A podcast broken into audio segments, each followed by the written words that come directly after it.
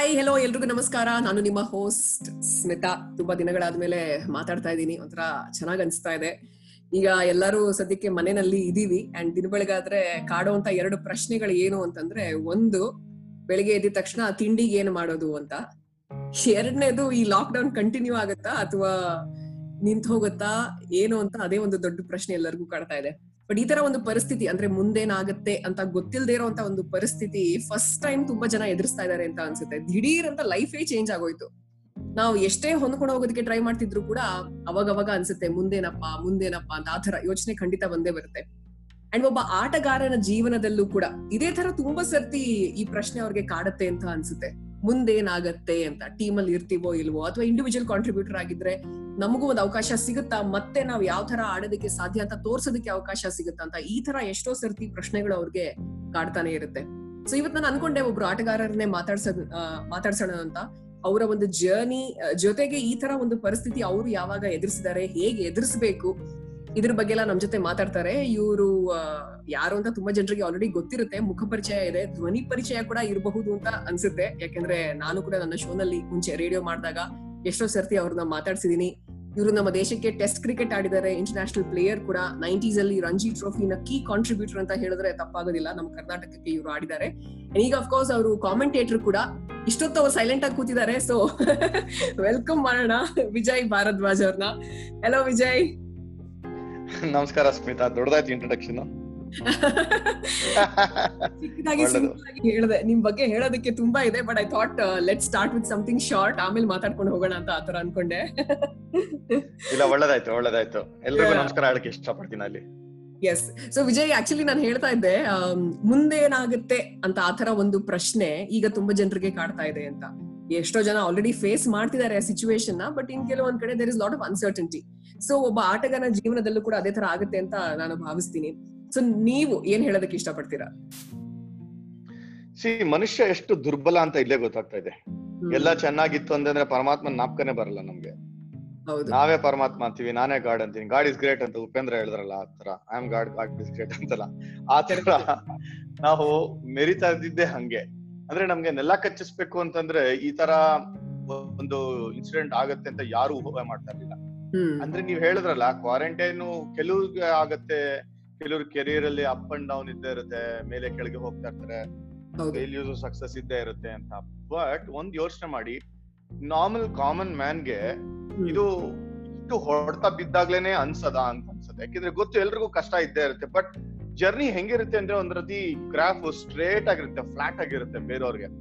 ಆದ್ರೆ ಕೆಲವು ಪ್ರೊಫೆಷನಲ್ಸ್ ಅಲ್ಲಿ ಆತರ ಇಲ್ಲ, ಎಸ್ಪೆಷಲಿ ಬಿಸ್ನೆಸ್ ಅಲ್ಲಿ ಮತ್ತೆ ಸ್ಪೋರ್ಟ್ಸ್ ಮೆನ್ ಗೆ ಎಲ್ಲ ಕಾಮನ್ ಇದೆ ಕೆಲವು. ಅಂದ್ರೆ every day insecurity feeling, every day uncertainty, ಏನಾಗತ್ತೆ ಗೊತ್ತಿಲ್ಲ. ಒಬ್ಬ ಬಿಸ್ನೆಸ್ ಮೆನ್ಗೆ ಅಂಗಡಿಗೆ ಹೋದಾಗ ವ್ಯಾಪಾರ ಆಗುತ್ತೋ ಇಲ್ವೋ ಗೊತ್ತಿಲ್ಲ, ಏನೇ ಎಷ್ಟೇ ಚೆನ್ನಾಗಿ ಮಾಡ್ತಾ ಇದ್ರು ಕೂಡ ಆ ಒಂದು ಅಪ್ರೆನ್ಷನ್ ಇದ್ದೇ ಇರುತ್ತೆ, ಡೌಟ್ ಇದ್ದೇ ಇರುತ್ತೆ. ನೀವ್ ಎಷ್ಟೇ ದೊಡ್ಡ ಬಿಸ್ನೆಸ್ ಮೆನ್ ಆಗಿ, ಟಾಟಾ ಬಿರ್ಲಾ ತಗೊಳ್ಳಿ, ಅಂಬಾನಿ ತಗೊಳ್ಳಿ, ಯಾರಾದ್ರೂ ತಗೊಳ್ಳಿ, ನೀವು ಅವ್ರಿಗೂ ಆ ಲೆವೆಲ್ ಅಲ್ಲಿ ಒಂದ್ ರೀತಿ ನೋಡೋದ್ರ ಅಪ್ರೆನ್ಷನ್, ಡೌಟ್ ಇದ್ದೇ ಇರುತ್ತೆ. ಬಟ್ ಅದನ್ನ ಹ್ಯಾಂಡಲ್ ಮಾಡಕ್ ಕಲ್ತಿರ್ತಾರೆ. ಸ್ಪೋರ್ಟ್ಸ್ ಮ್ಯಾನ್ ಅಲ್ಲೂ ಕೂಡ ಸಿಮಿಲರ್ ಆಗಿರುವಂತದ್ದೇ ಅದು. ನಮ್ಮಲ್ಲಿ ಬ್ಯಾಟ್ ಹಿಡ್ದಾಗಿಂದ, ನಾನು ಕ್ರಿಕೆಟ್ ಸೃಷ್ಟಿ ಮಾಡ್ತೀನಿ, ಇದು ಟೀಮ್ ಗೇಮ್ ಆಗಿರೋದ್ರಿಂದ ನಾವು ಬ್ಯಾಟು ಬಾಲ್ ಹಿಡ್ದಾಗಿಂದನೂ ಕೂಡ from the day we start ಅವಾಗ್ಲೇ ಶುರು ಆಗತ್ತೆ ಇದು. ಅದನ್ನ ಮೆಟ್ಟಿ ನಿಲ್ಬೇಕಾಗಿರೋದೇ ನಮ್ಮ ಕ್ರಿಕೆಟರ್ಗಳದ್ದು ಲಕ್ಷಣ. ಫಸ್ಟ್ ಬ್ಯಾಟ್ಲ್ ಇರೋದೇ ಅಲ್ಲಿ ಮೈಂಡ್ ಅಲ್ಲಿ.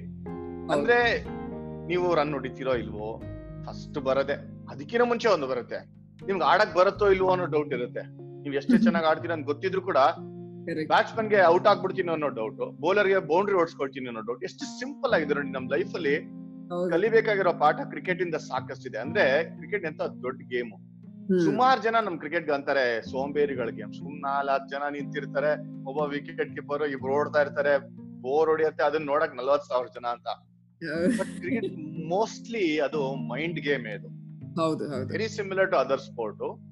ಬಟ್ ನಮ್ಗೆ ಇಲ್ಲಿ ಯೋಚನೆ ಮಾಡಕ್ ತುಂಬಾ ಟೈಮ್ ಇದೆ. That kills you. ಇವಾಗ ನಮ್ ಕ್ವಾರಂಟೈನ್ ಅಲ್ಲಿ ಎಷ್ಟು ಟೈಮ್ ಇದೆ ನಮ್ಗೆ ಯೋಚನೆ ಮಾಡಕ್ಕೆ? ತಲೆನಲ್ಲಿ 1000 ಭೂತಗಳು ಬಂದು ಕೂತ್ಕೊಳ್ತಾ ಇರುತ್ತೆ, ಕಾಡ್ತಾನೆ ಇರುತ್ತೆ. ಯಾವ ಟೈಮ್ ಅಲ್ಲಿ ಮೂಡ್ ಸ್ವಿಂಗ್ ಆಗುತ್ತೆ ಗೊತ್ತಿಲ್ಲ, ಯಾವ ಟೈಮ್ ಅಲ್ಲಿ ನಮ್ ಮೂಡ್ ಕೆಳಗಡೆ ಹೋಗುತ್ತೆ ಗೊತ್ತಿಲ್ಲ. ಇದು ರಿಯಾಲಿಟಿ. ಸ್ಪೋರ್ಟ್ಸ್ ಮೆನ್ಗೂ ಹಂಗೇನೆ. ಎಲ್ಲ ಚೆನ್ನಾಗಿದ್ದಾಗ ಚೆನ್ನಾಗಿದೆ ಅಂತ ಅನ್ಸುತ್ತೆ, ರನ್ ಹೊಡೆದಾಗ್ಲೂ ಕೂಡ ನೆಕ್ಸ್ಟ್ ಏನು, ನೆಕ್ಸ್ಟ್ ಮ್ಯಾಚ್ ಏನು, ಅಥವಾ ನಾನು ನೆಕ್ಸ್ಟ್ ಲೆವೆಲ್ ಯಾವಾಗ ಆಡ್ತೀನಿ. ನೀವು ಕಪ್ ಮ್ಯಾಚ್ ಆಡಿದಾಗ ಝೋನ್ಸ್ಗೆ ಯಾಕೆ ಹೋಗ್ತೀನಿ, ಝೋನ್ಗೆ ಆಡಿದಾಗ ಸ್ಟೇಟ್ ಟೀಮ್ ಯಾವಾಗ ಬರ್ತೀನಿ, ಸ್ಟೇಟ್ ಟೀಮ್ ಬಂದಾದ್ಮೇಲೆ ಎಲ್ಲರ ನಡೀತೀನಿ ಇಲ್ವೋ, ನೆಕ್ಸ್ಟ್ ಇಂಡಿಯಾಗ ಆಡೋದು ಯಾವಾಗ ನೋಡಿ. ಜರ್ನಿ ಉದ್ದಕ್ಕೂ ಒಂದು ಪ್ರೋಗ್ರೆಷನ್ ಅಲ್ಲಿ ನೋಡ್ತಾನೆ ಇರ್ತೀವಿ. ಮುಂದೆ ಆಡ್ತೀವೋ ಇಲ್ವೋ, ಆಗತ್ತೋ ಇಲ್ವೋ, ಆಗತ್ತೋ ಇಲ್ವೋ ಅಂತ ಹೇಳ್ತೀವಿ. ಯಾಕೆ ಆಡಾದ್ಮೇಲೆ ಕೂಡ ಎಷ್ಟು ವರ್ಷ ಆಡ್ತೀವಿ ಅನ್ನೋದು ಅಪ್ರೆನ್ಷನ್. ಆಮೇಲೆ ಆಡಾದ್ಮೇಲೆ ನೀವ್ ಎಷ್ಟು ರನ್ ನೋಡಿತೀರಾ, ನೀವ್ ಯಾವ್ದು ಬೆಸ್ಟ್ ಆಫ್ ದ ಲಾಟ್ ಜೊತೆ ಹೆಂಗ್ ಚಾಲೆಂಜ್ ಮಾಡ್ತೀರೋ ಅಪ್ರೆನ್ಷನ್. ಎವ್ರಿ ಡೇ ಒಂದು ಹೊಸ ಚಾಲೆಂಜ್ ನ ಎದುರಿಸ್ತಾ ಇರ್ತೀವಿ. ಇದು ಬ್ರೀಫ್ ಆಗಿ ಹೇಳ್ಬೇಕು ಅಂದ್ರೆ, ಇನ್ನು ಇಫ್ ಯು ಡಿಗ್ ಡೀಪರ್ ಅಲ್ಲ, ನೀವು ಈ ಗೇಮ್ ನ ಅರ್ಥ ಮಾಡ್ಕೊಳ್ಬೇಕು ಅಂತಂದ್ರೆ ನಮ್ ಗೇಮ್ ಎಂತ ಒಳ್ಳೆ ಗೇಮ್ ಅಂತ ಗೊತ್ತಾಗತ್ತೆ ನಿಮ್ಗೆ. ಅಂದ್ರೆ ನಾನು ಕ್ರಿಕೆಟ್ ಹೇಟರ್ಸ್ ಹೇಳ್ತಾ ಇದೀನಿ ಅಂತ ಒಂದೇ ಅಲ್ಲ, ಕ್ರಿಕೆಟ್ ನ ಇಷ್ಟ ಪಡೋರು, those who love this game, ಅವ್ರಿಗೂ ಕೂಡ other side of the story ಹೇಳ್ತಾ ಇದೀನಿ ಅಷ್ಟೇ. ಖಂಡಿತ. ಸೊ ವಿಜಯ್, ನಿಮಗೆ ಅಂದ್ರೆ ನೀವು ಎದುರಿಸಿದಂತ ಮೊಟ್ಟ ಮೊದಲ ಬಾರಿ ನೀವ್ ಎದುರಿಸಿದ್ದು ಯಾವಾಗ, ಮುಂದೇನಾಗತ್ತೆ ಅಂತ ಆ ಒಂದು ಪ್ರಶ್ನೆ ನಿಮ್ಮನ್ನ ಕಾಡಿದ್ದು ಯಾವಾಗ ಫಸ್ಟ್ ಟೈಮ್? ಇನ್ಫ್ಯಾಕ್ಟ್ ಹೇಳ್ಬೇಕು ಅಂದ್ರೆ ನಮ್ಮಂತ ಕ್ಯಾರೆಕ್ಟರ್ಗಳು, ನಾನು ಟೆಂಪರ್ಮೆಂಟಲ್ ಪ್ಲೇಯರ್. ನಾನು ಇನ್ಫ್ಯಾಕ್ಟ್ ನಾನು ಎಕ್ಸಾಂಪಲ್ ನಾನು ಹೇಳಲೇಬಾರ್ದು, ಬಟ್ ಆದ್ರೂ ಕೂಡ ಹೇಳ್ತೀನಿ, ನನ್ನಂತ ಪ್ಲೇಯರ್ಗಳು ಇರ್ತಾರೆ. ನಾನು ಏನೇ ಹೈಯೆಸ್ಟ್ ಲೆವೆಲ್ ಆಡಿದ್ರು ಕೂಡ ಎವ್ರಿ ಡೇ ಇನ್ಸೆಕ್ಯೂರಿಟಿ ಇದ್ದೇ ಇತ್ತು. ಹೆಂಗೆ ಅಂತ ಹೇಳ್ತೀನಿ ಕೇಳಿ. ಇವಾಗ ನೀವು ಫಸ್ಟ್ ಸೆಲೆಕ್ಟ್ ಆಗ್ಬಿಟ್ರೆ ಸಾಕಪ್ಪ ಅಂಡರ್ 16 ಅಂತ ಚಿಕ್ಕ ಹುಡುಗ ಇದ್ದಾಗ, ಫಸ್ಟ್ ಆಫ್ ಆಲ್ ಕ್ಲಬ್ ಅಲ್ಲಿ 11 ಅಲ್ಲಿ ಸಿಗಲ್ಲ. ಎಲ್ಲಿ ಶುರು ಆಗತ್ತೆ ಅಂದ್ರೆ, ಎಷ್ಟು ಇಂಟ್ರೆಸ್ಟಿಂಗ್ ಆಗಿರೋ ಕತೆ ಕೇಳೋದು. ನಾವು ಫಸ್ಟ್ ಸಿಟಿ ಕ್ರಿಕೆಟರ್ಸ್ ಅಂತ ಕ್ಲಬ್ ಆಡ್ತಾ ಇದ್ವಿ. ನಾನು ಅವಾಗ ಆಡುವಾಗ ನಮ್ ಸೀನಿಯರ್ಸ್ ಆಡೋರು, ಎವ್ರಿ ಟೈಮ್ ನಾವು ಮ್ಯಾಚ್ ಹೋಗ್ತಾ ಇದ್ವಿ. ನಾವು ಒಂದು 2 ವರ್ಷ ಮ್ಯಾಚ್ ಅಲ್ಲಿ ಸುಮ್ಮನೆ ಕೂತಿದ್ದು ಬೆಂಚ್ ಮೇಲೆ ಅಷ್ಟೇ. ನಾನು ಒಂದ್ ಮ್ಯಾಚ್ ಚಾನ್ಸ್ ಕೊಡ್ತಾ ಇರಲಿಲ್ಲ, ಯಾಕೆಂದ್ರೆ ಸೀನಿಯರ್ಸ್ ಅಷ್ಟು ಜನ ಇದ್ರು ನಮ್ಮಲ್ಲಿ, ಒಳ್ಳೆ ಪ್ಲೇಯರ್ಸ್ ಇದ್ದಿದ್ದು. ಸೊ ನಮ್ದು top quality team. Every time match ಹೋದಾಗ್ಲೂ ಏನ್ ಗೊತ್ತಾ, 11 ಹಾಕಕ್ಕಿಂತ ಮುಂಚೆ ಒಂದು ಶೀಟ್ ಇರುತ್ತೆ ಫಾರ್ಮ್ ನ ಫಿಲ್ ಮಾಡಕ್ಕೆ. ಆ ಫಾರ್ಮ್ ನ ಫಿಲ್ ಮಾಡುವಾಗ ನೀವು ಅದ್ರ ಪಕ್ಕನೇ ನಿಂತಿರ್ತೀರಾ, ನಿಮ್ ಕ್ಯಾಪ್ಟನ್ ಓಡಾಡ್ತಾ ಇರ್ತೀರಾ, ನನ್ನ ಹೆಸರು ಹಾಕ್ತಾರೋ ಇಲ್ವೋ ಇವತ್ತು, ನನ್ನ ಹೆಸರು ಹಾಕ್ತಾರ ಅಥವಾ ನಿಮ್ಗೆ ಗೊತ್ತಿರುತ್ತೆ ಒಬ್ಬ ಸೀನಿಯರ್ ಪ್ಲೇಯರ್ ಯಾಕೋ ಬಂದಿಲ್ಲ, ಹುಷಾರಿಲ್ಲ ಅಂತ. ಹಾಕ್ತಾರ ಇಲ್ವೋ, ನನ್ನ ಹೆಸರು 11 ಅಲ್ಲಿ ಬರುತ್ತೋ ಇಲ್ವೋ ಅನ್ನೋದಕ್ಕೆ. 9:15 ತನಕ ಟೈಮ್ ಇದೆ ನಿಮ್ಗೆ. 9:30 ಮ್ಯಾಚ್ ಸ್ಟಾರ್ಟ್ ಅಂದ್ರೆ ನೋಡಿ, ಅಲ್ಲೇ ಇನ್ಸೆಕ್ಯೂರಿಟಿ ಇರ್ತೀವೋ ಇಲ್ವೋ ಅದೇ ಗೊತ್ತಿಲ್ಲ. ಸೊ ನಿಮ್ಗೆ ಕ್ಲಬ್ ಲೆವೆಲ್ ಇಂದಾನೆ ಶುರು ಆಗ್ಬಿಡುತ್ತೆ. ನಿಮ್ಗೆ ಅಲ್ಲಿ ತಡ್ಕೊಳಕ್ ಕಲ್ತಿರ್ತೀವಿ ನಾವು. ಅಂದ್ರೆ ಚಾನ್ಸ್ ಕಾಯ್ತಾ ಇರ್ತೀವಿ ಆಚೆ ಕಡೆ. ಅವಾಗ ಸಿಕ್ಕದಾಗ ಆಡ್ಬೇಕು, ಸಿಕ್ಕದಾಗ ಹೊಡಿಬೇಕು ರನ್ನು ಅಂತ. ಆಡೋವಾಗ ಏನಾಗತ್ತೆ ಅಂತಂದ್ರೆ, ಇಷ್ಟು ವರ್ಷ ನಂಗೆ ಚಾನ್ಸ್ ಕೊಟ್ಟಿಲ್ಲ, ನಾನು ಈ ಮ್ಯಾಚ್ ಹೊಡಿಲೇಬೇಕು ಅಂತ ಹೋಗ್ತೀವಿ. ಅದು ಟ್ರಮೆಂಡಸ್ ಪ್ರೆಷರ್. ಅದು ನೋಡಿ ಹೆಂಗಿದೆ ಲಿಂಕ್ ಅಲ್ವಾ, ಸೀರಿಯಸ್ಲಿ ಎಲ್ಲಿ ಡ್ರಾ ಮಾಡ್ತೀರಾ ನೋಡಿ, ಎಷ್ಟು ಇಂಟ್ರೆಸ್ಟಿಂಗ್ ಆಗಿರೋದು. ಚಾನ್ಸ್ ಕೊಡದೇ ಇದ್ದಾಗ ಆಡ್ತೀವೋ ಇಲ್ವೋ ಅನ್ನೋ ಪ್ರೆಷರು, ಚಾನ್ಸ್ ಕೊಡ್ತು ಅಂತಂದ್ರೆ ಇಷ್ಟ ದಿವಸ ಚಾನ್ಸ್ ಕೊಟ್ಟಿಲ್ಲ ಹೊಡಿಲೇಬೇಕು, ಆಗಿಲ್ಲ ಅಂದ್ರೆ ನಾನು ತಿರ್ಗಾ ಎತ್ತಾಕ್ತಾರೆ ಸೀನಿಯರ್ ಬಂದಾಗ ಅನ್ನೋ ಒಂದು ಪ್ರೆಷರು. ಹೊಡಿದ್ರೆ ಹೆಂಗಿರ್ಬೇಕು, top quality performance. 1 ball game Smita ನಮ್ದು. ಇವಾಗ ಔಟ್ ಆಯ್ತು ಅಂದ್ರೆ ಹೋಗ್ಬೇಕು. ಕೆಲಸ ನೀನ್ ತಪ್ಪೇ ಮಾಡಿಲ್ಲ, ನಾನ್ ಸ್ಟ್ರೈಕರ್ ಎಂಡ್ ಅಲ್ಲಿ ನಿಂತ್ಕೊಂಡು ರನ್ಔಟ್ ಆಗಿರ್ತೀರಾ, ನಿಮ್ ತಪ್ಪೇ ಇರಲ್ಲ. Life can throw you many challenges. ಅಂದ್ರೆ ಅಲ್ಲಿಂದನೇ ಶುರು ಆಯ್ತು. ನೀವು ಫಸ್ಟ್ ಇನ್ಸ್ಟೆನ್ಸ್ ಕೇಳಿದ್ರಲ್ಲ, ಅದಕ್ಕೆ ನಾನು ಹೇಳಿದೆ ಕ್ಲಬ್ ಕ್ರಿಕೆಟ್ ಅಲ್ಲಿ ಅಂತ. ನಿಮ್ಗೆ ಎಷ್ಟೇ ಟ್ಯಾಲೆಂಟ್ ಇದೆ ಅಂತ ಅನ್ಸಿದ್ರು ಕೂಡ ನಿಮ್ಗೆ ಆಪರ್ಚುನಿಟಿ ಸಿಗ್ಬೇಕಲ್ಲ. ಆಪರ್ಚುನಿಟಿ ಸಿಕ್ಕಿದಾಗ ಪ್ರೂವ್ ಮಾಡ್ತೀವಿ ಅಲ್ಲೂ ಗೊತ್ತಿಲ್ಲ. ಸೊ ಹೆಂಗೆ ಬ್ಯಾಲೆನ್ಸ್ ತರ್ತೀರಾ, ಹೆಂಗ್ ಹ್ಯಾಂಡಲ್ ಮಾಡ್ತೀರಾ ಅನ್ನೋದನ್ನ ನೀವು ಅವಾಗಲೇ ಬೈ ಡಿಫಾಲ್ಟ್ ಕಲ್ತ್ಬಿಟ್ಟಿರ್ತೀರಾ. ನಾರ್ಮಲ್ ಕಾಮನ್ ಮ್ಯಾನ್ ಲೈಫ್ ಅಲ್ಲಿ ಇದಾಗತ್ತಾ, ಐ ಡೋಂಟ್ ನೋ. ಬಿಕಾಸ್ ನಮ್ಮ ದೇಶದಲ್ಲಿ ಯಾವ ಆಟ ಪಿಕ್ ಮಾಡ್ತೀಯಾ ಅಂತ ಕೇಳಿದಾಗ ಫಸ್ಟ್ ಎಲ್ಲರೂ ಕ್ರಿಕೆಟ್ ಅಂತಾನೆ ಆಸೆ ಪಡೋದು. ಯಾಕಂದ್ರೆ ಅದರಲ್ಲಿ ಇರುವಂತಹ ಒಂದು ಆ ಹೆಸರು, ಜೊತೆಗೆ ಗಳಿಸುವಂತ ಒಂದು ಏನಂತಾರೆ ಫೇಮ್ ಇದೆಯಲ್ಲ, ಅದು ತುಂಬಾ ಜನರಿಗೆ ಇಷ್ಟ ಆಗುತ್ತೆ. ಬಟ್ ಅದ್ರ ಜೊತೆಗೆ ಈ ತರ ಕೂಡ ಒಂದು ಬ್ಯಾಲೆನ್ಸ್ ಮೇಂಟೈನ್ ಮಾಡ್ಬೇಕು ಅಂತ ತುಂಬಾ ಕಡಿಮೆ ಜನರಿಗೆ ಗೊತ್ತು ಅಂತ ಅನ್ಸುತ್ತೆ. It's just the glamour. ಮೇಲ್ನೋಟಕ್ಕೆ ಏನಪ್ಪಾ ಇವ್ರು ಹೋಗಿ ಆಡ್ಲಿ ಬಿಡ್ಲಿ, ಇವ್ರು ದುಡ್ಡು ಸಂಪಾದನೆ ಮಾಡ್ತಾರೆ, ಆಡ್ಲಿ ಬಿಡ್ಲಿ, ಇವ್ರಿಗೆ ಅಡ್ವರ್ಟೈಸ್ಮೆಂಟ್ ಗಳಿಗೆ ಕರೀತಾರೆ ಅಂತ ಆತರ ನಾವೆಲ್ಲ ಭಾವಿಸ್ತೀವಿ. ಬಟ್ ಆದ್ರೆ ಒಂದು ಗ್ರೌಂಡ್ಗೆ ಇಳಿದಾಗ ಅದಕ್ಕಿಂತ ಮುಂಚೆ ಎಷ್ಟು ಪ್ರಿಪ್ರೇಷನ್ ಆಗಿರುತ್ತೆ, ಜೊತೆಗೆ ಮೈಂಡ್ ಗೇಮ್. ನೀವು ಹೇಳ್ದಂಗೆ 1 ಬಾಲ್ ಮೇಕ್ ಆರ್ ಬ್ರೇಕ್ ಅಲ್ವಾ. ಅಲ್ಲ, ಇದು ಸಚ್ ಎ ಲಾಂಗ್ ಜರ್ನಿ. ಇದು ಸಿಕ್ಕಾಪಟ್ಟೆ ದೂರ ಇರೋದು. ಶುರು ಮಾಡಿದಾಗಿಂದ ನೀವು ಸ್ಕೂಲ್ ಕ್ರಿಕೆಟ್, ಝೋನಲ್ ಕ್ರಿಕೆಟ್, ನಾನು ದಾರಿ ಹೇಳ್ಕೊಂಡು ಹೋಗ್ತಾ ಇದ್ದೀನಿ ನೋಡಿ. ಫಸ್ಟ್ ಸ್ಕೂಲ್ ಕ್ರಿಕೆಟ್ ಆಡ್ತೀರಾ, ಆಮೇಲೆ ಕ್ಲಬ್ ಬರ್ತೀರಾ, ಕ್ಲಬ್ ಆದ್ಮೇಲೆ ಝೋನ್ ಬರ್ತೀರಾ, ಏಜ್ ಕ್ಯಾಟಗರಿ ಆಡ್ತೀರಾ, ಝೋನ್ ಆದ್ಮೇಲೆ ನಿಮ್ಗೆ ಸ್ಟೇಟ್ ಪ್ರಾಬಲ್ಸ್ ಬರ್ತೀರಾ, ಸ್ಟೇಟ್ ಪ್ರಾಬಲ್ಸ್ ಆದ್ಮೇಲೆ ತಿರ್ಗಾ ಸ್ಟೇಟ್ ಪ್ರಾಬಲ್ಸ್ ಇಂದ ಮೇನ್ ಟೀಮ್ ಬಂದು 15 ಅಲ್ಲಿ ಬಂದು, ಆಮೇಲೆ 11 ಬಂದು ಅಲ್ಲಿ ಪರ್ಫಾರ್ಮ್ ಮಾಡಿದ್ರೆ ಇದು junior cricket. In senior cricket ಬರ್ಬೇಕು ಅಂತಂದ್ರೆ ಅಂಡರ್ 16 ಆದ್ಮೇಲೆ ಅಂಡರ್ 19 ಆಡ್ತೀರಾ. ಅಂಡರ್ 19 ಅಲ್ಲಿ ಚೆನ್ನಾಗಿ ಆಡ್ಬೇಕು ಅಂತಂದ್ರೆ ನಿಮ್ಗೆ ಅಷ್ಟು ಈಸಿ ಇರೋದಿಲ್ಲ. ಓಕೆ, ಅದಾದ್ಮೇಲೆ ಅಂಡರ್ 22 ಇರುತ್ತೆ. ನಿಮ್ಗೆ ಅಂಡರ್ 19 ಅಲ್ಲೇ ಎಕ್ಸ್ಟ್ರಾ ಅನ್ನೋದು ಟ್ಯಾಲೆಂಟ್ ಅಂತ ಅನ್ಸಿದಾಗ ಈಗಿನ ಟ್ರೆಂಡ್ ಪ್ರಕಾರ ಅವಾಗ ಒಂದು ಚಾನ್ಸ್ ಸ್ಟೇಟ್ ಟೀಮ್ ಅಲ್ಲಿ ಬರ್ಬೇಕು ಅಂತಂದ್ರೆ ಪೆಂಟಾಂಗ್ಲಾಸ್ ಆಡ್ತೀರಾ. ಅದಾದ್ಮೇಲೆ ತಿರ್ಗಾ ಪ್ರಾಬಬಲ್ಸ್ ಬಂದು, ಆಮೇಲೆ 15 ಅಲ್ಲಿ ಬಂದು, ಆಮೇಲೆ ಜಾಗ ಬಂದು, ಮೋಸ್ಟ್ ಇಂಪಾರ್ಟೆಂಟ್ಲಿ ನಿಮ್ ಸ್ಕಿಲ್ ಗೆ ಅಲ್ಲಿ ಮೇನ್ ಟೀಮ್ ಅಲ್ಲಿ ಜಾಗ ಇರ್ಬೇಕು. ಇದು ಸ್ಟೇಟ್ ಟೀಮ್ ತನಕ. ಸ್ಟೇಟ್ ಟೀಮ್ ಬರ್ತೀರಾ, ಅಲ್ಲಿ ನಿಮ್ ಸ್ಕಿಲ್ ಅಂದ್ರೆ ಇವಾಗ ಒಬ್ಬ ವಿಕೆಟ್, ಸಿಂಪಲ್ ಎಕ್ಸಾಂಪಲ್, ಒಬ್ಬ ವಿಕೆಟ್ ಕೀಪರ್ ಧೋನಿ ಅಂತ ಅವ್ರು ಇದ್ರು ಅಂತ ತಿಳ್ಕೊಳ್ಳಿ ಇಂಡಿಯನ್ ಟೀಮ್ ಅಲ್ಲಿ. ನೆಕ್ಸ್ಟ್ ಒಬ್ಬ ವಿಕೆಟ್ ಕೀಪರ್ 12 ವರ್ಷ ನಿದ್ದೆ ಮಾಡ್ಬೇಕಷ್ಟೇ, ಅವ್ರಿಗೆ ಡ್ರೀಮ್ ಕೂಡ ಮಾಡಕ್ಕಾಗಲ್ಲ unless until Dhoni gets injured. ಅಟೀಮಿಂದ ಆಚೆ ಹೋಗಕ್ ಚಾನ್ಸ್ ಇಲ್ಲ. ಜಸ್ಟ್ ಗಿವ್ ಎನ್ ಎಕ್ಸಾಂಪಲ್ ಅಷ್ಟೇ. ಸೊ ಅಂತ ಟೈಮಲ್ಲಿ ಸೆಕೆಂಡ್ ವಿಕೆಟ್ ಕೀಪರ್ ಇರೋರು ಏನ್ ಮಾಡ್ಬೇಕು? ಎಷ್ಟು ಇನ್ಸೆಕ್ಯೂರ್, ಎಷ್ಟೊಂದ್ ಜನ ಅವಕಾಶನೇ ಸಿಗೋದಿಲ್ಲ. ಸೊ ಇಂತ long journey, in spite of that ಅಷ್ಟು ಅನ್ಸರ್ಟನಿಟಿ ಇದೆ. ಅಲ್ಲಿ ಬಂದಾದ್ಮೇಲೂ ನೀವು ಅಕಸ್ಮಾತ್ ಧೋನಿ ಇಂಜುರಿ ಆದ್ರೂ ನೀವು ಬಂದ್ರಿ 11 ಅಲ್ಲಿ ತಿಳ್ಕೊಡಿ ಇಂಡಿಯನ್ ಟೀಮ್ಗೆ, ಇವಾಗ ಪರ್ಫಾರ್ಮ್ ಮಾಡಿದ್ರು ಕೂಡ ಧೋನಿ ವಾಪಸ್ ಬಂದ್ಮೇಲೆ ನೀವು ಶೋರ್ ಆಗಿಲ್ಲ. ನೀವು ಆ ಲೆವೆಲ್ ತನಕ ಆಡ್ಬಿಟ್ಟು ಅವಾಗ ವಿಕೆಟ್ ಕೀಪರ್ ಆಗಿ ನೀವು ಸ್ಕಿಲ್ ನ ಸೆಲೆಕ್ಟ್ ಆಗಿರ್ತೀರಾ, ನೀವು ಚೇಂಜ್ ಮಾಡಕ್ ಆಗತ್ತಾ? ನೀವು ಹಿಂದೂಸ್ತಾನಿ ಹೇಳ್ತಾ ಇರ್ತೀರಾ, ಸಡನ್ ಆಗಿ ನೀವು ಪಾಪು ಜಾಸ್ ಹೇಳ್ದಂಗ ಆಗತ್ತದು. ಹೌದು ಹೌದು. ನೀವು ಜಸ್ಟ್ ಬಿಕಾಸ್ ನಿಮಗೆ ಚಾನ್ಸ್ ಇಲ್ಲ ಅಂತ ತಕ್ಷಣ ನಿಮ್ ಸ್ಕಿಲ್ ಲೆವೆಲ್ ನ ಚೇಂಜ್, ಸ್ಕಿಲ್ ಇದನ್ನೇ ಚೇಂಜ್ ಮಾಡಕ್ ಆಗಲ್ಲ. ಸೊ ಎಷ್ಟು ಅನ್ಶ್ಯೂರ್ ಇದೆ ನೋಡಿ ಇಲ್ಲಿ, ಅಂದ್ರೆ ಎಷ್ಟು ಲಕ್ಕಿ ಇರ್ಬೇಕು ನೀವೇನಾರು ಆಡ್ಬೇಕು ಇಂಡಿಯಾಗೆ ಅಂದ್ರೆ ಎಷ್ಟು ವರ್ಷ. ಅದಕ್ಕೆ ನಾನು I respect all this cricketers, ಯಾರ್ಯಾರು ಕ್ರಿಕೆಟ್ ಆಡಿದಾರೋ ಇಷ್ಟು ವರ್ಷ ಸ್ಟೇಟ್ ಟೀಮ್ಗೆ ಆಮೇಲೆ ಇಂಡಿಯಾ ಟೀಮ್ಗೆ. ಒಂದ್ ಮ್ಯಾಚ್ ಆಡ್ಲಿ, ಅರ್ಧ ಮ್ಯಾಚ್ ಆಡ್ಲಿ, ಅವ್ರ ಆಡೋ ಜರ್ನಿ ಇದೆಯಲ್ಲ, that itself is a success. ನೀವು ಹೇಳ್ತಾ ಇದ್ದಂಗೆನೆ ಇನ್ಸೆಕ್ಯೂರಿಟಿ ಫೀಲ್ಡ್ ನ ಮೆಟ್ಟಿ ಹಾಕಿ ನಿಂತ್ಕೊಳ್ಳೋದೇ ಒಂದ್ ದೊಡ್ಡ ಸಕ್ಸಸ್. ಹೌದು. ಸೊ ಮುಂಚೆಗೆ ಕಂಪೇರ್ ಮಾಡಿದಾಗ, ಅಂದ್ರೆ ನೀವು ಕ್ರಿಕೆಟ್ ಅಂತ ನೀವು ಕ್ರಿಕೆಟರ್ ಆಗ್ಬೇಕು ಅಂತ ಅನ್ಕೊಂಡಿದ್ದ ಟೈಮ್ಗೆ ಕಂಪೇರ್ ಮಾಡಿ ನೋಡಿದಾಗ ಈಗ ಸಿಚುವೇಶನ್ ಹೇಗಿದೆ ಅಂತ ಅನ್ಸುತ್ತೆ? ಸೆಲೆಕ್ಷನ್ ಪ್ರಾಸೆಸ್ಗಾಗ್ಲಿ ಅಥವಾ ಈಗಿನ ಮಕ್ಕಳಿಗೆ ಅವಕಾಶ ಜಾಸ್ತಿ ಇದೆ ಅಥವಾ they can get selected easily ಅಂತ ಆತರ ನಿಮ್ಗೆ ಅನ್ಸುತ್ತಾ? ಖಂಡಿತ ಇಲ್ಲ. Journey is the same, shortcut ಇಲ್ವೇ ಇಲ್ಲ ಸ್ಮಿತಾ. ಇವಾಗ ನಮ್ಮ ಕ್ವಾರಂಟೈನ್ ಅಲ್ಲಿ ಎಷ್ಟೊಂದ್ ಜನ ಮನೆಯಲ್ಲಿ ಕೂತಿದ್ದಾರೆ, ಅವ್ರಿಗೆ ಎಷ್ಟು ಫ್ರಸ್ಟ್ರೇಷನ್ ಆಗ್ತಿದೆ ನೋಡಿ.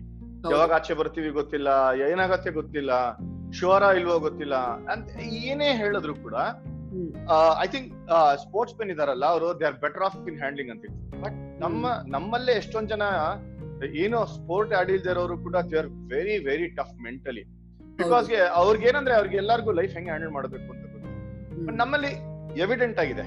ಬಟ್ ನಿಮ್ಗೆ ಕೇಳಿದ್ರಲ್ಲ ಪ್ರಶ್ನೆ, ಅವಾಗಿನ ಪರಿಸ್ಥಿತಿಗೂ ಇವಾಗಿನ ಪರಿಸ್ಥಿತಿಗೂ ಹೆಂಗಿದೆ ಅಂತ. ಈಗ ಆಪರ್ಚುನಿಟೀಸ್ ಜಾಸ್ತಿ ಇದೆ, ಅವಾಗ ಆಪರ್ಚುನಿಟೀಸ್ ಅಷ್ಟಿರ್ಲಿಲ್ಲ. ಒಂದ್ IPL ಇಲ್ಲ, ಒಂದು ಎಕ್ಸ್ಟ್ರಾರ್ಡಿನರಿ ಟೂರ್ನಮೆಂಟ್ ಗಳಿಲ್ಲ, ಇದ್ದಿದ್ದು ಲಿಮಿಟೆಡ್ ಟೂರ್ನಮೆಂಟ್ಸ್ ಅದರಲ್ಲೇ. ಇವಾಗ ನೀವು ಒಂದ್ ವರ್ಷ ಡ್ರಾಪ್ ಆಗ್ಬಿಟ್ರಿ ಕರ್ನಾಟಕ ಟೀಮ್, ನಂದೇ ಎಕ್ಸಾಂಪಲ್ ತಗೊಳ್ಳಿ, ನಾವು ಆಡ್ತಾ ಇದೀನಿ ಕರ್ನಾಟಕ ಟೀಮ್ ಇಂದ ಡ್ರಾಪ್ ಆಗ್ಬಿಟ್ಟೆ ಇಂಜುರಿಯಿಂದ ಅಂತ ತಿಳ್ಕೊಳ್ಳಿ, ನಂಗೆ ಹಂಗೆ ಆಗಿದ್ದು.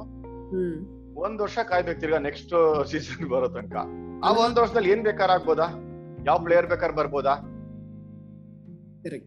ಆ ಬಂದಿರೋ ಪ್ಲೇಯರ್ ಒಳ್ಳೆ ಪ್ಲೇಯರ್ ಆಯ್ತು ಅಂತಂದ್ರೆ ನೀವು ವಾಪಸ್ ಹೋಗಕ್ ಜಾಗ ಇಲ್ಲ ಅಂತಂದ್ರೆ ನೀವು 100 ಹೊಡೆಯೋ ಜಾಗದಲ್ಲಿ 200 ಹೊಡಿಬೇಕು. ಹೆಂಗಿದೆ ಪ್ರೆಷರ್ ಇದು, ನಿಮ್ ಸ್ಟ್ಯಾಂಡರ್ಡ್ ನ ಜಾಸ್ತಿ ಮಾಡ್ಬೇಕು. ಸೊ ಎಷ್ಟು ಜನಕ್ಕೆ ಹೇಳ್ತಾ ಇರ್ತೀನಿ ನಾನು, ಸ್ಪೋರ್ಟ್ಸ್ ಮನ್ ಇಂದ ಕಲಿಯೋದು ಸಾಕಷ್ಟಿದೆ ಅಂತ. ಜರ್ನಿ ಸೇಮ್ ಇದೆ, ದೂರ ಅಷ್ಟೇ ಇದೆ, ಅಷ್ಟೇ ಕಠಿಣವಾಗೂ ಇದೆ. ಆದ್ರೆ ಇನ್ಸ್ಪಿರೇಷನ್ ಥಿಂಗ್ ಏನ್ ಗೊತ್ತಾ, ನಾವ್ ಎಲ್ಲಿ ಎಂಡ್ ಆಗ್ತೀವಿ ಅಂತ ಫಸ್ಟ್ ಪಾಠ ಹೇಳ್ಕೊಡೋದೇ ನಮ್ಗೆ. ಹಂಗೆ ನೀ ಎಲ್ಲಿ ಎಂಡ್ ಆಗ್ತೀಯ ಅಂತ ಯೋಚನೆ ಮಾಡೋಂಗಿಲ್ಲ, ನೀನ್ ಜರ್ನಿ ಬಗ್ಗೆ ಯೋಚನೆ ಮಾಡ್ಬೇಕಷ್ಟೇ. ಇಟ್ಸ್ ಆಲ್ ಅಬೌಟ್ ಪ್ರೋಸೆಸ್ ಅಷ್ಟೇ, ರಿಸಲ್ಟ್ ಬಗ್ಗೆ ಯೋಚನೆ ಮಾಡೋಂಗಿಲ್ಲ. ನಮ್ಮ ಭಗವದ್ಗೀತೆಯಲ್ಲಿ ಕೃಷ್ಣ ಹೇಳ್ದಂಗೆ ನಮ್ದ್ರಲ್ಲಿ ವೆರಿ ವೆರಿ ಐಡಿಯಲಿಸ್ಟಿಕ್ ಅದು. ಇನ್ ಎವ್ರಿ ಸ್ಟೇಜ್ ಅಲ್ಲೂ ನಮ್ಗೆ ಅದಿದೆ. So staying in the present ಅಂತ ಹೇಳ್ಕೊಡ್ತಾರೆ. ಅಂದ್ರೆ ಇವಾಗ ಏನ್ ಕೆಲಸ ಮಾಡ್ತೀವಿ ಅದ್ರ ಬಗ್ಗೆ ಯೋಚನೆ ಮಾಡಿ. ಎಷ್ಟು ಟಫ್ ಇದೆ ಇದು ನೋಡಿ, ಒಂದ್ ರೀತಿ ನೋಡೋಕೋದ್ರೆ ಯೋಗ ಇದ್ದಾಗ ಅದು. ಹೌದು, ನಾವು ಯೋಗಾಸನ ಅಲ್ಲ, ಯೋಗ ಇದು. ಜೀವನದಲ್ಲಿ ಯೋಗ ಹೆಂಗ್ ನಡೆಯುತ್ತೋ ಹಂಗೆ. ಅಂದ್ರೆ ಸ್ಟೇಯಿಂಗ್ ಇನ್ ದ ಪ್ರೆಸೆಂಟ್. ನೀವು ಇವಾಗ ಇದೆಯಾ, ಇದ್ರ ಬಗ್ಗೆ ಯೋಚನೆ ಮಾಡಿ. ನಾಳೆ ನಾನು ಯೋಚನೆ ಮಾಡಲ್ಲ, ನಿನ್ನೆ ನಾನು ಹ್ಯಾಂಡಲ್ ಮಾಡಕ್ ಆಗಲ್ಲ, ಯಾಕೆಂದ್ರೆ ಆಗೋಯ್ತು ಆಲ್ರೆಡಿ. ಈಗ ನಾಳೆ ಯೋಚನೆ ಮಾಡಕ್ಕಲ್ಲ, ನಿನ್ನೆ ಯೋಚನೆ ಮಾಡಕ್ಕಲ್ಲ, ಇವತ್ತಿನ ದಿವಸದ ಯೋಚನೆ ಮಾಡ್ಬೇಕು, ಈ ಗಳಿಗೆದ್ ಯೋಚನೆ ಮಾಡ್ಬೇಕು. ಇಟ್ಸ್ ಲೈಕ್ ಸೇಯಿಂಗ್ ಒಬ್ಬ ಬ್ಯಾಟ್ಸ್ಮನ್ ಗೆ ಮುಂದಿನ ಬಾಲ್ ಏನಾಗತ್ತೆ ಗೊತ್ತಿಲ್ಲ, ಬಿಕಾಸ್ ಅದು ಫ್ಯೂಚರ್, ಅದು ಹಿಂದಿನ ಬಾಲ್ ಆಗೋಗಿದೆ, ಯು ಕಾಂಟ್ ಕಂಟ್ರೋಲ್. ಈಗಿರೋ ಪ್ರೆಸೆಂಟ್ ಬಾಲ್ ಬಗ್ಗೆ ಯೋಚನೆ ಮಾಡ್ಬೇಕಾಗಿರೋದು. So one ball at a time ಅಂತ ಆಡಿದ್ರೆ ಮಾತ್ರ ನೀವು ಒಂದು 300 ಬಾಲ್ ಆಡ್ತೀರಾ ಮ್ಯಾಚ್ ಅಲ್ಲಿ. ಇಲ್ಲ ಅಂತಂದ್ರೆ ಯಾವಾಗ crore The mind is so powerful, it races, ಅಂದ್ರೆ ಮುಂದೆ ಹೋಗ್ತಾನೆ ಇರುತ್ತೆ, ತಡೆಯೋದಕ್ಕೆ ಆಗೋದಿಲ್ಲ. ಅದನ್ನ ಹಿಡಿದ್ರೆ ಹಿಡ್ಕೋಬೇಕು ಅಂತಂದ್ರೆ ಎಷ್ಟೋ ವರ್ಷದ ಅಧ್ಯಯನ, ಎಷ್ಟೋ ವರ್ಷದ ಪ್ರಾಕ್ಟೀಸ್ ಅದು. ಸೊ ಇದು ಬಿಗ್ಗೆಸ್ಟ್ ಲೆಸನ್. ಈಗ ಯಾರಿಗೆ ಆಗ್ಲಿ ಕೂಡ ಬೇರೆ ಕೆರಿಯರ್ ಇರೋರಿಗೆ ಸುಮ್ಮನೆ ಯೋಚನೆ ಮಾಡ್ತಿದ್ದೆ, ಒಬ್ಬ ಸಾಫ್ಟ್ವೇರ್ ಇಂಜಿನಿಯರ್ ಆಗಿರ್ಬೋದು, ಇನ್ಯಾವುದೋ ಪ್ರೊಫೆಷನ್ ಇರ್ಬೋದು, ಡಾಕ್ಟರ್ ಆಗಿರ್ಬೋದು, ಎಷ್ಟೊಂದು ಪಾಪ ಅವ್ರಿಗೂ ಎಷ್ಟು ಇನ್ಸೆಕ್ಯೂರಿಟಿ ಇರುತ್ತೆ. ಬಟ್ ನಾವ್ ಇದನ್ನ ಅಳವಡಿಸ್ಕೊಂಡ್ತು ಅಂತಂದ್ರೆ ಎಷ್ಟು ಚೆನ್ನಾಗಿ ನೋಡಿ ಈ ಥಿಯರಿ. ಅಬ್ಸಲ್ಯೂಟ್ಲಿ. ಅಂಡ್ ಆಲ್ಸೋ ಇನ್ನೊಂದ್ ಏನಂತಂದ್ರೆ ವಿಜಯ್, ನೀವ್ ಹೇಳ್ತಾ ಇದ್ರಿ ಒಂದು ಪರ್ಸನಲ್ ಜರ್ನಿ, ಅಂದ್ರೆ ಪ್ರತಿಯೊಂದು ಹಂತದಲ್ಲೂ ಮುಂದೇನು ಅಂತ ಗೊತ್ತಿಲ್ಲದೆ ಇರೋಂತ ಒಂದು ಪರಿಸ್ಥಿತಿ ಪ್ರತಿಯೊಬ್ಬ ಆಟಗಾರ ಎದುರಿಸ್ತಾನೆ ಅಂತ. ಅದ್ರ ಜೊತೆಗೆ ಇನ್ನೊಂದೇನಂತಂದ್ರೆ ಈ ಟೀಮ್ ಬಾಂಡಿಂಗ್ ಏನಿದೆ ಅದನ್ನ ಕೂಡ ಮೇಂಟೈನ್ ಮಾಡ್ಕೊಂಡು ಹೋಗ್ಬೇಕಾಗತ್ತೆ. ನೀವ್ ಹೇಳ್ತಾ ಇದ್ರಿ ಧೋನಿ ಎಕ್ಸಾಂಪಲ್ ನೀವ್ ತಗೊಂಡಂಗೆ, ಅದನ್ನೇ ಮತ್ತೆ ನಾನು ಹೇಳೋ ಹಾಗಿದ್ರೆ ಅವ್ರು ಎಲ್ಲಿವರೆಗೂ ರಿಟೈರ್ ಆಗೋದಿಲ್ವೋ ಮತ್ತೊಬ್ಬರಿಗೆ ಅವಕಾಶ ಸಿಗೋದಿಲ್ಲ. ಹಾಗಂತ ಧೋನಿ ಮೇಲೆ ವಿಷ ಕಾರಣಕ್ಕಾಗೋದಿಲ್ಲ. You have to somehow maintain that balance also, ಅಲ್ವಾ? It's a team game, it's not an individual game. So ಬೇರೆ ರಿಯಾಲಿಟಿ ಅಕ್ಸೆಪ್ಟ್ ಮಾಡ್ಬೇಕಲ್ಲ. ಹೌದು, ನಾವು ಮಾಡಕ್ ರೆಡಿನೇ ಇರಲ್ಲ. ಆತರ ಆಗತ್ತೆ. ಇವಾಗ ಧೋನಿ ಒಂದ್ ಸುಮ್ನೆ ಎಕ್ಸಾಂಪಲ್ ಹೇಳಿದೆ, 12 ವರ್ಷ ಹೋಯ್ತು ಇನ್ನೊಬ್ಬ ಪ್ಲೇಯರ್ಗೆ ಅಂತ. ಸೊ ಹಾಗಂತ ಧೋನಿ ನೀನ್ ಇಳಿಯಪ್ಪ ಬೇರೆ ಚಾನ್ಸ್ ಕೊಡ್ತೀವಿ ಅನ್ನಕ ಅದ ನೋ ವೇ. ಅದು ಒಂದು ಟೆಂಡೂಲ್ಕರ್ ಇರೋ ತನಕ ನಂಬರ್ 3, ನಂಬರ್ 4 ಸ್ಲಾಟ್ ಇಲ್ವಾ ಇಲ್ಲ. ಎಕ್ಸಾಕ್ಟ್ಲಿ. ಪ್ಲಸ್ ಟೀಮ್ ನಲ್ಲಿ ಇರೋರ್ಗುನು ಬೇರೆಯವ್ರಿಗೆ ಅವಕಾಶ ಸಿಕ್ಕಿದೆ ಅಂತ ಬೇಜಾರ್ ಮಾಡ್ಕೊಳಂಗ್ ಇಲ್ವೇ ಇಲ್ಲ. ಬಿಕಾಸ್ ಇಲ್ಲ spirit of the game as a ಬೇಜಾರ್ ಮಾಡ್ಕೊಂಡ್ರೆ ಅರ್ಥನೇ ಇಲ್ಲ. ಬೇಜಾರ್ ಮಾಡ್ಕೊಂಡ್ರೆ ಮನೇಲಿ ಇರು ಅಂತಾರೆ. ಕಷ್ಟ ಅಲ್ವಾ? ಎಷ್ಟು ಹಾರ್ಡ್ ಆಗಿದೆ ಇದು, ಎಷ್ಟು ಹಾರ್ಡ್ ಆಗಿದೆ ಗೇಮ್ ಇದು. ಅಂಡ್ ನಾನು ಈ ದೇಶ ಬಿಟ್ಟು ಇನ್ನೊಂದ್ ಕಡೆ ಹೋಗ್ತೀನಿ ಅಂತ ಆಗದೇ ಇಲ್ಲ. ಬಟ್ ಆಪರ್ಚುನಿಟಿನೇ ಇಲ್ಲ. ತುಂಬಾ ಕಡಿಮೆ ಪ್ಲೇಯರ್ಸ್ ಮಾಡಿದ್ದಾರೆ ಆತರ ಅನ್ಸುತ್ತೆ. ಬಿಕಾಸ್ ಅವ್ರ ದೇಶ ಕ್ರಿಕೆಟ್ ಆಡ್ತಿರ್ಲಿಲ್ಲ ಅಂತ ಬೇರೆ ಕಡೆ ಹೋಗಿ ಸಿಟಿಸನ್ಶಿಪ್ ತಗೊಂಡು ಆಗಿದ್ದಾರೆ. ಯುಎಇಗೆ ಆಡಿದ್ದಾರೆ. ನಮ್ಮಲ್ಲೇ ಎಷ್ಟೊಂದ್ ಜನ ಆತರ ಪ್ಲೇಯರ್ಸ್ ಇದ್ರು. ಆಪರ್ಚುನಿಟಿ ಇಲ್ಲ ಅಂತ ಗೊತ್ತಾದ ತಕ್ಷಣ ಆ ಲವ್ ಫಾರ್ ದ ಗೇಮ್ ಕಡಿಮೆ ಆಗಲ್ಲ. ಆಡ್ಲೇಬೇಕು, ಬಿಟ್ಕೊಡಕ್ ಆಗಲ್ಲ ನಿಮ್ಗೆ. ಅಂಡ್ ಮೋಟಿವೇಶನ್ ಇರಲ್ಲ ನಿಮ್ಗೆ. ನೆಕ್ಸ್ಟ್ ಲೆವೆಲ್ ಹೋಗ್ತಾ ಇಲ್ಲ ನಾನು ಇಲ್ಲೇ ಇದೀನಿ ಅಂತಂದ್ರೆ ಏನ್ ಮೋಟಿವೇಶನ್ ಇರುತ್ತೆ? ಸಿ, ನಮ್ ದೇಶದಲ್ಲಿ ಟಿವಿಲ್ ಬಂದ್ರೆ ಮಾತ್ರ ಕ್ರಿಕೆಟ್. ನೀವು ರಂಜಿ ಟ್ರಾಫಿ ಆಡ್ತೀರಾ ಅಂದ್ರೆ ಅದು ಒಂದ್ ಹಂತ ತನಕ ಮೋಟಿವೇಶನ್ ಇಟ್ಕೊಳ್ಬಹುದು. ಅದಕ್ಕಿಂತ ಕೆಳಗಿನ ಲೆವೆಲ್ ಹೋಗಿ ಆಡ್ತೀರಾ ಅಂತಂದ್ರೆ ಯಾರು ನೋಡಲ್ಲ ಟಿವಿನಲ್ಲಿ, ಯಾರು ಗ್ರೌಂಡ್ ಅಲ್ಲಿ ಇರಲ್ಲ. 4 ಜನ ಗ್ರೌಂಡ್ ನೀವು ಮ್ಯಾಚ್ ನೋಡ್ತಾರೆ, ಅವ್ರಿಗೂ ನಿದ್ದೆ ಬಂದ್ಬಿಟ್ಟಿರ್ತ, ಅವ್ರು ಲಂಚ್ ಟೈಮ್ ಹೋಗಿರ್ತಾರ. ಅಂದ್ರೆ ನೀವು ಅಲ್ಲಿ ಹೋಗಿ ಮೋಟಿವೇಟ್ ಮಾಡೋಣ ಆಡ್ಕೋಬೇಕು ಅಂತಂದ್ರೆ ಹಿಂಗಾಗುತ್ತೆ. ನೀವ್ ಆಡ್ತಾ ಇರದೆ ಹೈಯೆಸ್ಟ್ ಲೆವೆಲ್ ಆಡ್ಬೇಕು ಅನ್ನೋದೇ ಒಂದು ನಿಮ್ ಆಸೆ. ಬಿಕಾಸ್ ಒಂದು 50,000-60,000 ಜನ ಸ್ಟೇಡಿಯಂ ಅಲ್ಲಿ ನೋಡ್ತಾ ಇರ್ತಾರೆ. 1 billion viewers throughout the world ನೋಡ್ತಾ ಇರ್ತಾರೆ. ಅಕಸ್ಮಾತ್ ನಿಮ್ಗೆ ಅಲ್ಲಿ ಆಡೋ ಅವಕಾಶ ಇಲ್ಲ ಅಂದಾಗ it's it can be nerve wrecking ಅಂತಾರ. ಇಷ್ಟು ವರ್ಷ ನಾ ತಗೊಂಡಿದ್ದೀನಲ್ಲಪ್ಪ, ಎಲ್ಲ ನೀರ ಹೋಮ ಮಾಡ್ದಾಯ್ತು ಅಂತ ತಲೆಗೇನಾರ ಬಂತು ಅಂದ್ರೆ you become a wreck, mental wreck ಆಗ್ತೀರಾ. ಸೊ ಇದು the other side of sportsman ನಾನು ಹೇಳ್ತಾ ಇರೋದು. ಕಾಮೆಂಟ್ರಿ ಮಾಡುವಾಗ ನಮ್ಗೆ ಎಷ್ಟು ಜನ ಈಗ ಕ್ರಿಟಿಸೈಸ್ ಮಾಡ್ತಾರೆ, ಏನ್ ಈಸಾಗಿ ಮಾತಾಡ್ತಾನೆ ತಗೊಂಬಂದ್ ಇವ್ನು ಯಾವನಿಗೆ ಯೋಗ್ಯತೆ ಇದೆಯೋ ಅವ್ನಿಗೆ ಮಾತಾಡ್ತೀನಿ. This is the language the use. ಹೌದು, ಟ್ವಿಟರ್ ಆಗಿರ್ಬೋದು, ಸೋಷಿಯಲ್ ಮೀಡಿಯಾ ಆಗಿರ್ಬೋದು, ಯಾರೋ ಒಬ್ರು ಮ್ಯಾಚ್ ರನ್ ಹೊಡಿಲಿಲ್ಲ ಅಂತಂದ್ರೆ ಅವ್ರನ್ನ ಅಬ್ಯೂಸ್ ಮಾಡೋದಾಗ್ಬೋದು, ಅದನ್ನೆಲ್ಲ ಮಾಡ್ತಾರೆ. ಬಟ್ ಏನಂತಂದ್ರೆ ನಾವು ಕಾಮೆಂಟ್ರಿ ಮಾಡೋಗ್ಲೂ ತಡ್ಕೊತಾ ಇರ್ತೀವಿ abuse. Because at the end of the day fans, ಅವ್ರಿಗೆ ಅರ್ಥ ಆಗಲ್ಲ. ಅದನ್ನ ನಾನು ಅವ್ರಿಗೆ ಹೋಗಿ ಹೇಳಕ್ಕೂ ಆಗಲ್ಲ. ಹೇಳಂಗಿದ್ರೆ ನೀನು ಮನ್ಲಿರಪ್ಪ, ಯಾಕೆ ಆಡ್ತೀಯಾ? ಇನ್ಸ್ಪೈಟ್ ಆಫ್ ನೋಯಿಂಗ್ ಇಷ್ಟೊಂದು ಕಷ್ಟಗಳಿದೆ ಅಂತ ಗೊತ್ತಾದ ತಕ್ಷಣ ಯಾಕೆ ಆಡೋದು, why did you choose this game ಅಂತ ಕೇಳ್ತಾರೆ. ನಂಗೆ ಹಿಂಗೆ ಕೇಳಿದ್ದಾರೆ. ಎಷ್ಟು ಸ್ಟ್ರಾಂಗ್ ಥಿಕ್ ಸ್ಕಿನ್ ಇರ್ಬೇಕು ಸ್ಮಿತಾ, ನಾವು ಇದಂದ್ರೆ ಆಗದೇ ಇಲ್ಲ ಆಡೋಕೆ. ಹೌದು, ಅದೇನೆ. ಲೈಕ್ ನಮಗೆ, ನಾನು ಹೇಳ್ದಂಗೆ, ಮೇಲ್ನೋಟಕ್ಕೆ ಕಾಣೋದು ಅದೊಂದು ಕ್ಯಾಚ್ ಬಿಟ್ರು ಇದು ಆರಾಮಾಗಿ ಒಂದು ಶಾಟ್ ಹೊಡಿಬೋದಿತ್ತು, ಮಿಸ್ ಆಯ್ತು ಅಂತ ಎಲ್ಲರೂ ಆತರ ಹೇಳೋ ಚಾನ್ಸಸ್ ಜಾಸ್ತಿ ಇರುತ್ತೆ. But there is so much that goes in the mind ಅಲ್ವಾ, ಒಂದು ಕ್ರೀಸ್ಗೆ ಬರ್ಬೇಕಾದ್ರೆ ಅಥವಾ ಬಾಲ್ ಮಾಡ್ಬೇಕಾದ್ರೂ. It is so important. So ಈಗ ಈ ತರ ಒಂದು ಪರಿಸ್ಥಿತಿನಲ್ಲಿ ಇರೋಂತ ಎಷ್ಟೋ ಜನ, ನಾಟ್ ಜಸ್ಟ್ ಒಂದು ಆಟ ಅಂತ ಅಷ್ಟೇ ಅಲ್ಲ, ಜೀವನ ಕೂಡ ಒಂದು ದೊಡ್ಡ ಆಟ ಅಂತೆ ಫಿಲಸಾಫಿಕಲ್ ಆಗಿ ಹೇಳ್ಬೇಕಂತಂದ್ರೆ. ಸೊ ಯೋಚನೆ ಮಾಡ್ತಿರೋರ್ಗೆ ಏನಾದ್ರು ಒಂದು ಸಂದೇಶ ಅಂತ ಕೊಡೋ ಹಾಗಿದ್ರೆ ಏನ್ ಹೇಳೋದಕ್ಕೆ ಇಷ್ಟಪಡ್ತೀರಾ Vijay? How to keep oneself motivated ಹೇಗೆ? ನಾನು ಹೇಳ the biggest thing what you can do ಅಂತಂದ್ರೆ ರಿಸಲ್ಟ್ ಬಗ್ಗೆ ಯೋಚನೆ ಮಾಡೋಂಗಿಲ್ಲ ಅಂಡ್ ಪರ್ಸ್ಯೂ ಮಾಡ್ಲೇಬೇಕು ಯಾವ್ದೇ ಸ್ಪೋರ್ಟ್ ಆದ್ರೂ ಕೂಡ. ಸಿ, ಆ ಇನ್ಸೆಕ್ಯೂರಿಟೀಸ್ ನ ಹೆಂಗ್ ತಗೋತೀರಾ ಅಂದ್ರೆ you need to take it head on. ಅದನ್ನ ಅವಾಯ್ಡ್ ಮಾಡಕ್ ಆಗಲ್ಲ. ಪ್ರೆಷರ್ ನ ಹೆಂಗ್ ಅವಾಯ್ಡ್ ಮಾಡಕ್ ಆಗಲ್ವೋ ಈ ಇನ್ಸೆಕ್ಯೂರ್ ಫೀಲಿಂಗ್ ನ ಅವಾಯ್ಡ್ ಮಾಡಕ್ ಆಗದೇ ಇಲ್ಲ. ಅಂದ್ರೆ ಅದು ಬದಿಗೆ ಇಟ್ಬಿಟ್ಟು ಮುಂದೆ ಏನಿದೆ ಅದ್ರ ಜಾಬ್ ಬಗ್ಗೆ ಯೋಚನೆ ಮಾಡಕಂದ್ರೆ ನಮ್ಮ ಕರ್ಮ ಹೆಂಗಿರ್ಬೇಕು ಅಂತಂದ್ರೆ ನಿಷ್ಕಾಮ ಕರ್ಮ ಇರ್ಬೇಕು. ಅಂದ್ರೆ ಯು ಡೋಂಟ್ ಎಕ್ಸ್ಪೆಕ್ಟ್ ಎನಿಥಿಂಗ್ ಅದರಿಂದ.